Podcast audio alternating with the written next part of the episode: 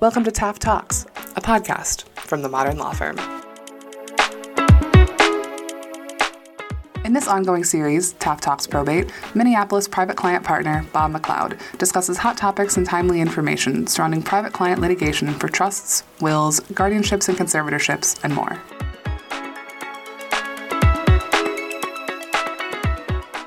Welcome to another edition of Taft Talks Probate.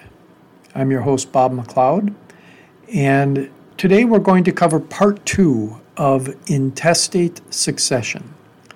Remembering that intestate succession is how your estate is distributed if you die without a will. In part one of intestate succession, we went over what a surviving spouse will receive. Now, in this situation, we're going to cover what's distributed if there is no spouse or if the surviving spouse does not receive everything. We're going to see what the heirs get after the spouse or if there is no spouse.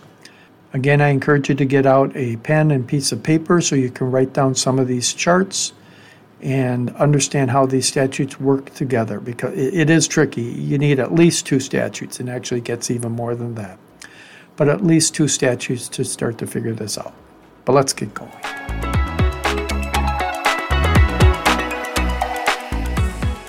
Now, again, in Minnesota, the applicable statutes now become now the surviving spouses statute, recall, was 524.2 102. It's a very short statute, but it's actually kind of hard to read through to figure out all the scenarios where there's a surviving spouse and descendants. But now we're turning to the descendants. How, what, what do the descendants inherit and in what shares? It starts with 524 2103, but the problem is the word representation. The word representation is used in 524 2103 three times or in three distribution schemes, but each time the word representation is used in each scheme, it has a different meaning, which makes uh, the, the statute kind of hard to read. To understand what the word representation means, you have to look to another statute, 524 106.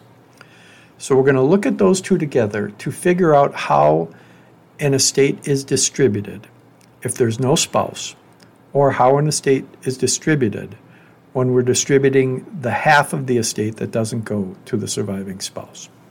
So, once again, I'm going to ask you to take out a pen and paper. And here's what I want you to write down on the pen and paper I want you to write down the letter A, and that's going to represent the decedent, the person who's going to die for us. You have the letter A. Then, underneath that letter A, spaced out a little bit, I want you to have room for the letters B as in boy, C as in Charlie, D as in dog. So letter A's descendants or children are going to be letters B, C, and D. And then under the letter B, I want you to put two more letters, E and F.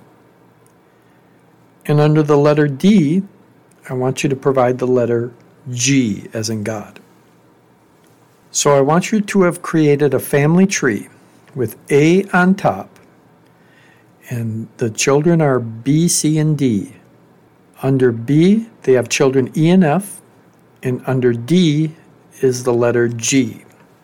That's the family tree we're going to work from here in uh, some of these scenarios. So, when a decedent dies and there's no surviving spouse, the estate is first distributed to the decedent's descendants by representation and you read that statute, you go, okay, but what does that mean? What does that mean by representation? And that's where you have to go to section 524 2 106, paragraph B as in boy. And that paragraph shows you how to divide the shares when the decedent dies but has descendants. What representation means in this context, when the decedent dies and money's going to descendants, what you do is you count up the number of living people, living children, more to the point. You count up the number of living children and also count the number of deceased children who have living children of their own or living descendants of their own. So let's work through our example again. If A is our decedent, I want you to assume that child B is dead and child D, as in dog, is dead. So if child B as in boy is dead and child D as in dog is, is dead. So now if we add things up, we say, how many living children are there? There's one, child C. And we say, how many deceased children who left descendants? Well, child B left E and F, so there's one, child B. And then you go over to, to D as in dog, and they say, oh, child D had a living descendant too, so that's two. So, how many living children are there? One. How many deceased children with descendants? Two. So, what's one plus two? Three. So now we know we're going to divide our estate in three shares. The shares are distributed to the various family lines of B, C, and D because those are the lines we're counting. In share B as in boy, that child gets a one third share. But since they're deceased, that child's one third share is distributed in equal shares to grandchildren E and F. So E and F get one sixth each. Then we go to child C. If child C is alive, which this person is in this case, that child gets one third. And then we go to child D. Now D is also deceased. And D has one descendant, child or grandchild G. So grandchild G gets a one third share. Grandchild G gets the deceased parent's one third share.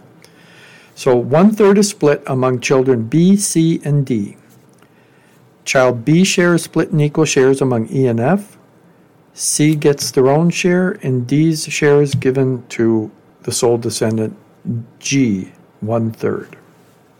Just as a quick example, let's say child D is in dog died and did not have child G. So let's say D died and did not have any children or descendants. Well, then it would be distributed. You'd have how many living children? One. How many deceased children with descendants? One. So you'd say, okay, the estate is split in two shares.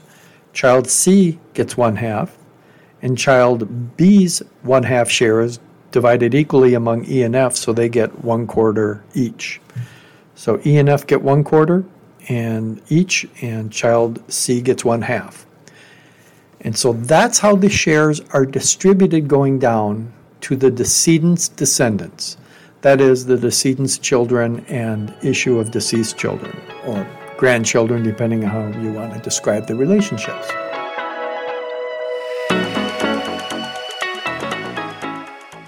Thank you for listening to Taft Talks. If you liked this episode, leave us a review and make sure to subscribe to stay up to date with the modern law firm.